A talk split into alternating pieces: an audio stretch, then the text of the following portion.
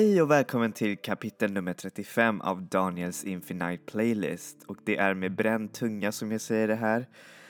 För ja, jag har väl nog väl varit lite för ivrig när jag har druckit det här varma och goda teet. Men det är ju inte för inget för det är ju så mysigt väder idag. Jag menar, jag älskar dimmor. Jag vet inte varför men det känns nästan lite, lite romantiskt. Man bara eh, drömmer sig bort till eh, en sån där Jane Austen-bok eller någonting sådär och så hoppas man på någon slags Mr. Mr. Darcy kommer knackandes vid dörren.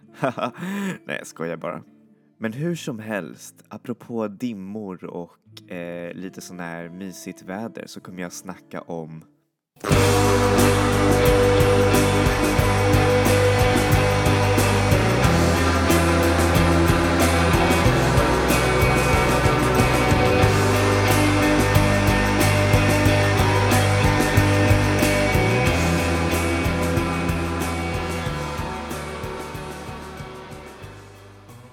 Där fick ni höra den underbara låten 40 Days från det superlegendariska shoegaze-bandet Slowdive.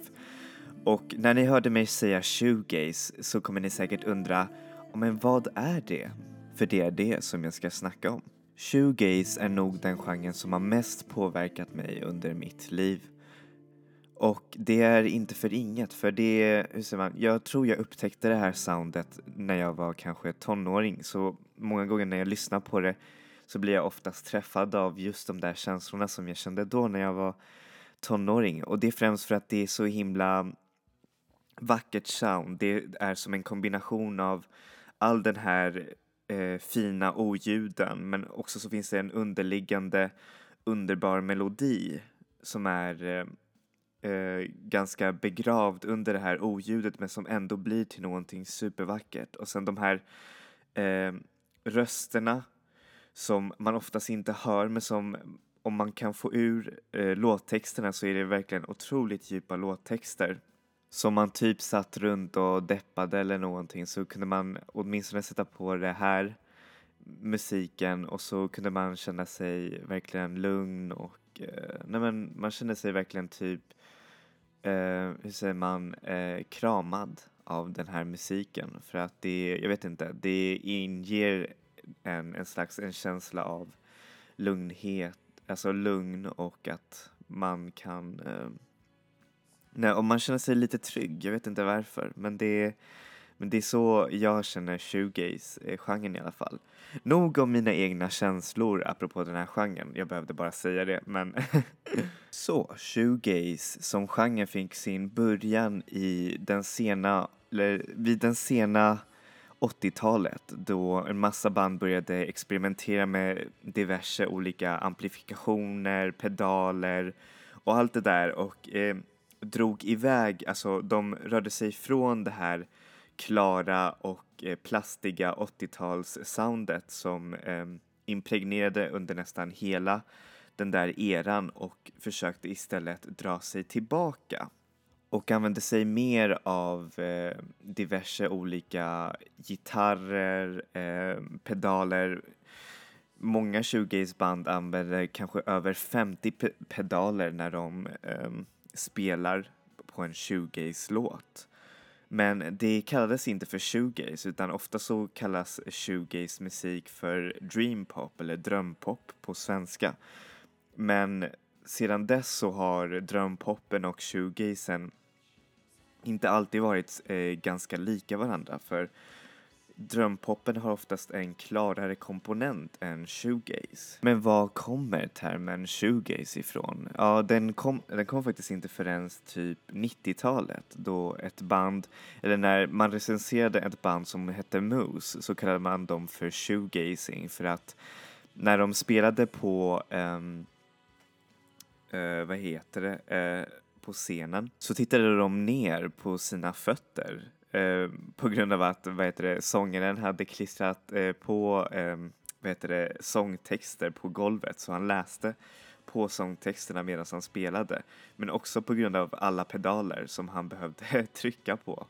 Ni förstår, ja, som jag sagt så behövs det mycket, mycket pedaler för att spela en shoegaze-låt. Det är så eh, mycket, alltså typ 50 som jag har sagt och eh, då fann många av dessa kritiker just den här musiken ganska snobbig för det var mycket eh, medelklassfolk eh, som gjorde shoegaze musik så man ansåg att det var nästan lite pretto att de inte ens kunde titta ut till publiken när de spelade. Och då användes det, den termen som en slags eh, nedlåtande term för hela scenen, vilket är ganska sorgligt för att eh, tvärtom så tycker jag att eh, den där scenen är otroligt alltså utåt, alltså utlutande liksom. Om man tittar på en massa konserter Visst, det är många som må titta ner på golvet men alltså de gör inte det på grund av att de hatar publiken utan för att de eh, har så, alltså det är så mycket teknikalitet som går in i sån här musik. Det är inte bara att göra en massa oljud och melodier.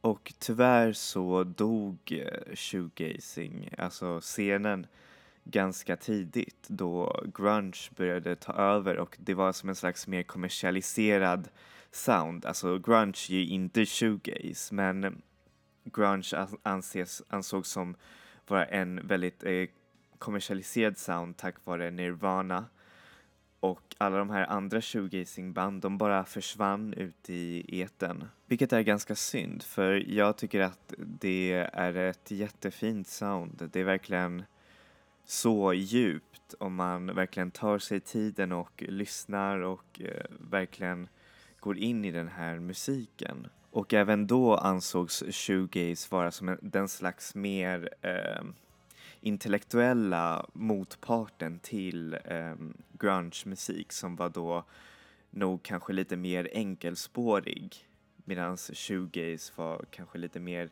kreativ, lite mer eh, öppen på ett sätt. Men som jag sa så eh, dog den här scenen ganska eh, tidigt på grund av att britpopen började ta över och ja, just det. Ja, jag glömde säga det att shoegazing kommer från eh, England, alltså England. Och det är där soundet kommer ifrån och där så kan man nästan förstå varför britpopen tog över som var då kanske lite mer aggressivt eh, poppigare än shoegaze. Det är så konstigt för det finns nästan ingen genre mer som används i, inom, eller som inspireras, eller som används som influens in, inom indievärlden än just shoegaze-musik. Alltså det finns ett flertal band som använder sig av komponenter av det där soundet och som hela tiden säger att alla dessa stora banden var en otroligt stor inspiration och det kan man höra på så många blandade sätt. Det finns till och med inom hiphop som jag snackade om förra veckan. Um, elektronisk musik, metal, um, you name it. Alltså det finns shoegaze-komponenter överallt. Och en massa av de stora banden under den där tiden har börjat göra en massa reunions, bland annat eh, Slowdive som släpper ett nytt album det här året. Sedan My Bloody Valentine som är den legendar mest legendariska shoegaze-bandet ever och sen eh, Lush och mera. Som ni ser, trots dess snabba och eh, alltså snabba uppgång och eh, bortfall så är det så viktigt äh, vad heter det, musikgenre idag och eh, man, ja som sagt det finns så mycket referenspunkter i dagens musik som är, alltså det är nästan helt crazy hur mycket man snackar om shoegaze fortfarande.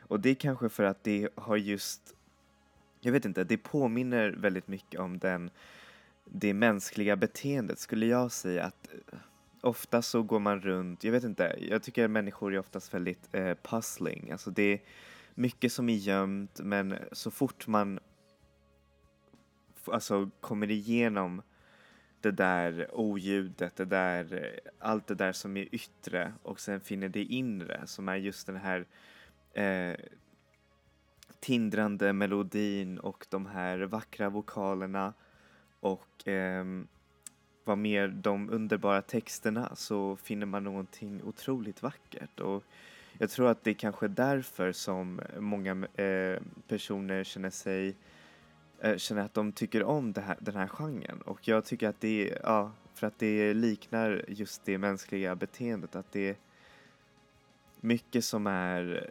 oljud men som, ja, verkligen är vackert på ett sätt.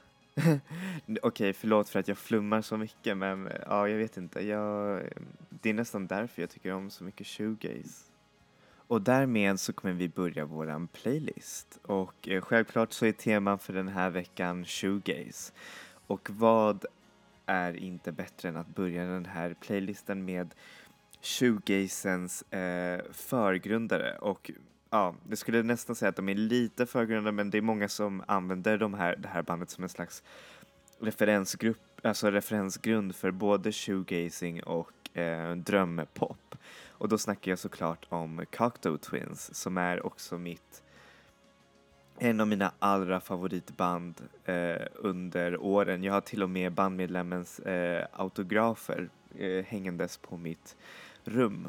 Och eh, ja, det är för att jag älskar det här bandet så mycket för att det är så vacker musik. Alltså det, jag skulle nästan säga att det är änglamusik och det är blandat med den här vackra sångrösten som är Elizabeth Fraser som så många andra sångare har tagit inspiration av hennes sångstil som är otroligt speciell. Och man förstår inte så mycket av det hon sjunger men man kan ändå på ett sätt känna vad hon sjunger genom att bara lyssna på hennes röst. Och de pionerade det här eh, soundet med mycket reverb och eh, echoes och allt det där så de gjorde det som en slags eh, så att det lät på ett sätt ganska klart som en ganska drömmig variant av gitarrmusik. Därför ska ni höra på deras första eh, lite kommersialiserade singel eh, Pearly Dewdrops Drops som sägs vara eh, så vacker att när eh, personen, eller den första som spelade den här eh, på radion, när han lyssnade på den för första gången, det rörde honom till tårar. Och jag tror att jag kan säga samma sak om den här låten för att ja, den är verkligen så himla underbar. Så här får ni Pearly Dewdrops Drops av Cocteau Twins.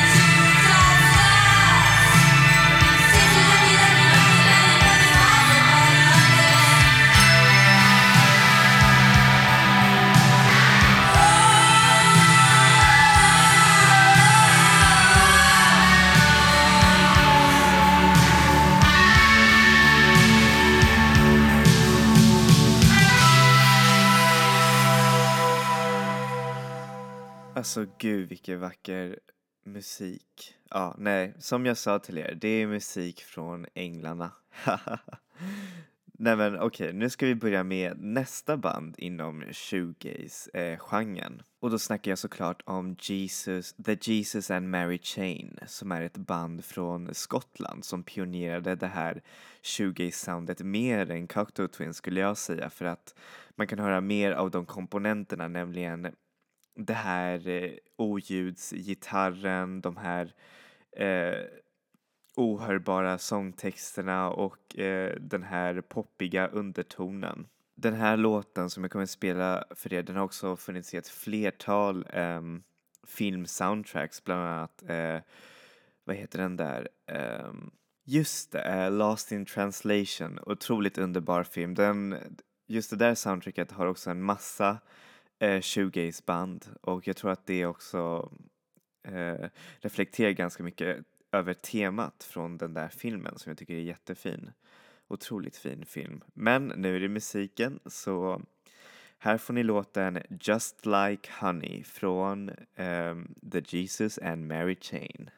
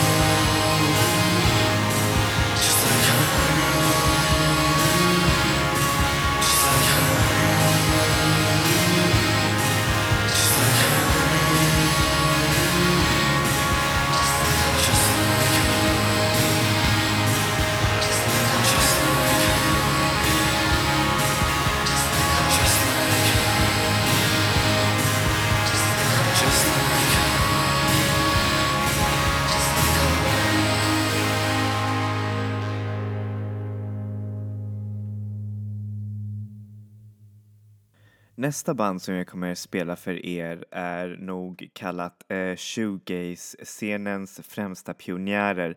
Främst för att eh, deras skivor, eller deras två album som de har släppt har haft så mycket pengar bakom det, eller främst det andra albumet, nämligen Only Nej, vänta, eh, Loveless heter albumet och eh, det har nästan gjort så att ett helt skivbolag gick i konkurs på grund av att det tog så mycket pengar, så mycket effekter, så mycket planering och så mycket år som gick till att göra det här mästerverket som till slut blev till Loveless. Och då så snackar jag såklart om My Bloody Valentine som är ett irländskt band eh, där Kevin Shields är eh, sångaren och eh, låtskrivaren och producenten bakom all musik. Och han har kallats eh, av många bland annat en, en slags mad genius för att han han, jobb, han behöver så otroligt mycket tid när han jobbar. Jag menar, det tog nästan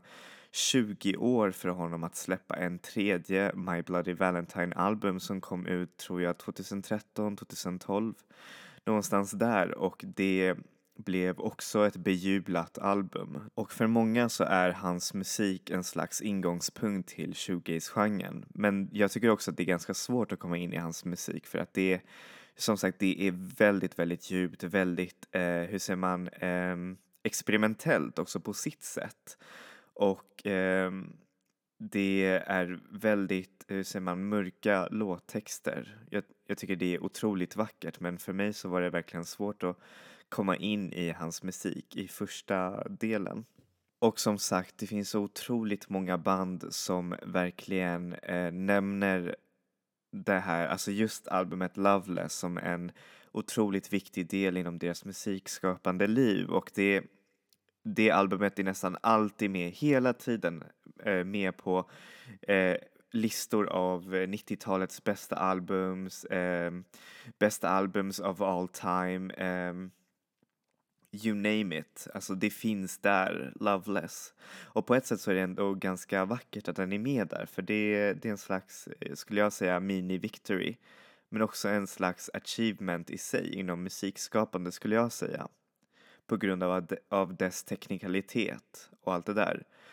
Och nu så kommer ni faktiskt få ett, eh, inte en låt från Loveless, men däremot en låt från hans tidigare albums eller hans tidigare eh, EPs skulle jag kunna säga. Där My Bloody Valentine var mer av ett slags indie-pop, indie-rock-album. Eller alltså indie-rock-band menar jag. Och eh, shoegaze-soundet började mer och mer komma fram i deras eh, musik.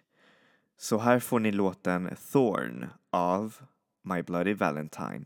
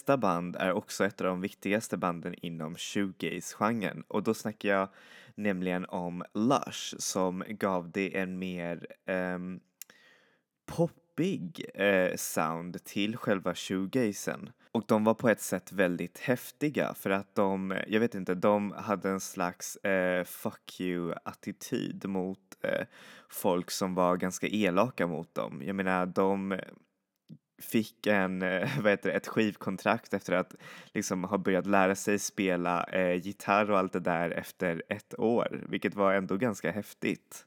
Och att trots det så blev de uppt- alltså, eh, tagna, eller alltså vad heter det, signade av 4AD som är ju ett av de största indie-skivbolagen där ute och fick sitt debutalbum producerad av ingen, and, alltså ingen annan än Robin Guthrie som är ju gitarristen och en av skaparna av det första eh, bandet eh, Cocteau Twins som jag spelade för er. Men det här bandet eh, bytte sitt eh, 20 sound till det sista albumet då de faktiskt gick med den här britpop-vågen och det var inte många fans som tyckte om det. Själv så tycker jag att det är ändå ganska passande för att de vill ändå göra sitt sound alltså roligt och ändå vitaliserande.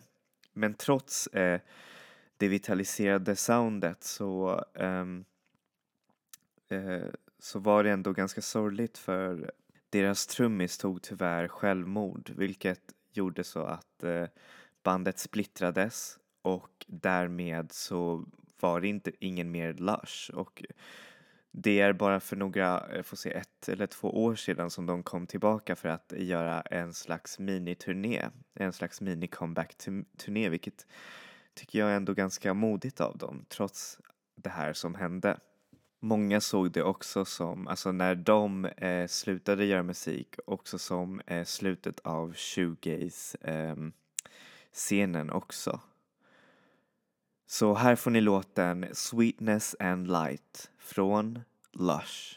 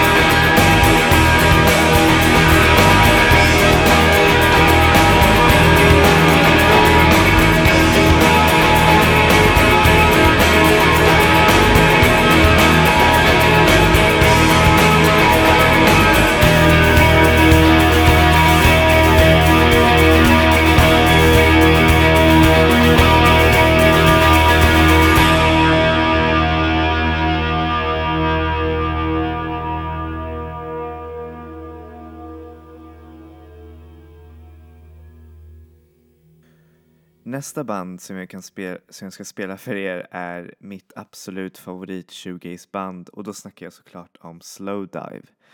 Slowdive är ett engelskt eh, band som började ungefär vid 90-talet och eh, de släppte nästan som My Bloody Valentine och Lush tre album. Eh, My Bloody Valentine släppte dock två men Slowdive släppte tre och eh, framstås på ett sätt som ett mera ehm, hur säger man, klarare version av My Bloody Valentine.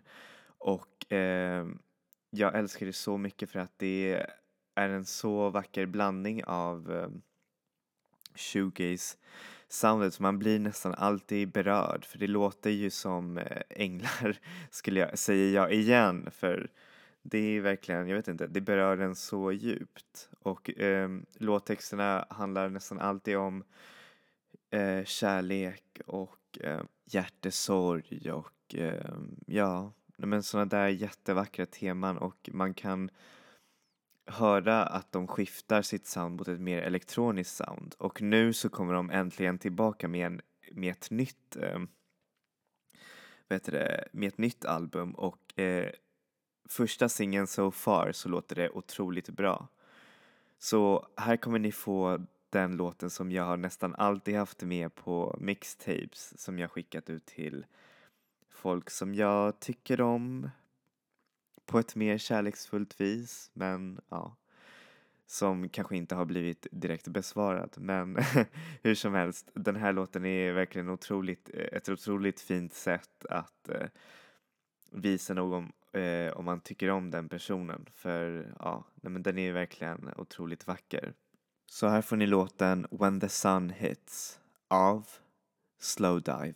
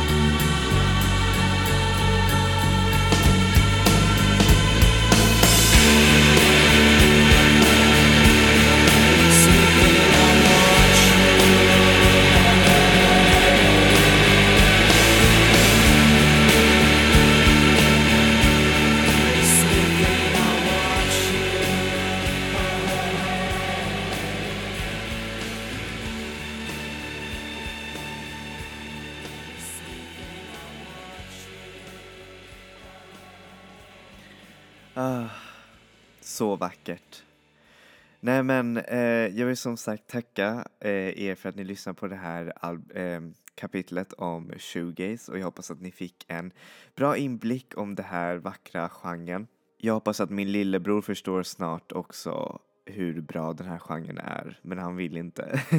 jag skojar bara.